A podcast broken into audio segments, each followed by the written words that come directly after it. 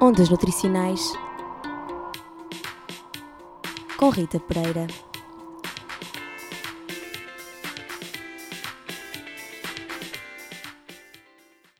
Encontrar dietas que prometem milagres do dia para a noite parece ser o prato do dia no mundo de hoje.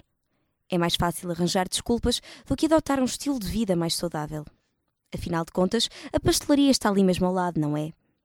Surgem assim as monodietas. São elas propostas de dias alimentares constituídos exclusivamente por um alimento ou grupo alimentar. Por exemplo, a monodieta da banana consiste em consumir apenas bananas durante uma, duas semanas ou até um mês. Pode parecer bizarro este conceito, mas acredita que não é tão invulgar assim. Uma pesquisa rápida no Google leva-te a conhecer experiências alimentares deste tipo.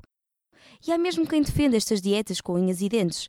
Dizem que emagrecem, reequilibram o organismo, desintoxicam de todos os erros alimentares do passado e melhoram funções metabólicas. Mas será mesmo assim? A verdade é que não há evidência científica que suporte estas dietas, muito pelo contrário.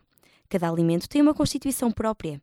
Estas dietas são a receita perfeita para consumir quantidades exageradas de determinados nutrimentos e ter um déficit de outros. Isto sim influencia negativamente as nossas funções metabólicas.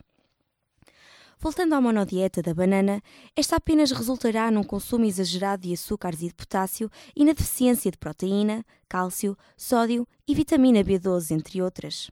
Este plano alimentar pode trazer riscos consideráveis para a saúde, podendo inclusive ser mortal.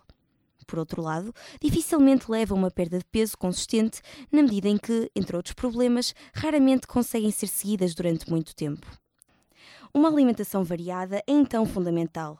Os alimentos complementam-se e só assim conseguimos obter tudo aquilo de que necessitamos para o bom funcionamento do nosso organismo.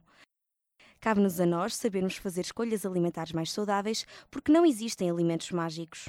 Mais importante do que emagrecer uns quilinhos é ter uma relação saudável com os alimentos, comer de forma variada e consultar o nutricionista quando existir uma verdadeira vontade de perder peso. Medidas extremas para a perda de peso podem ser um atalho que nos pode sair muito caro.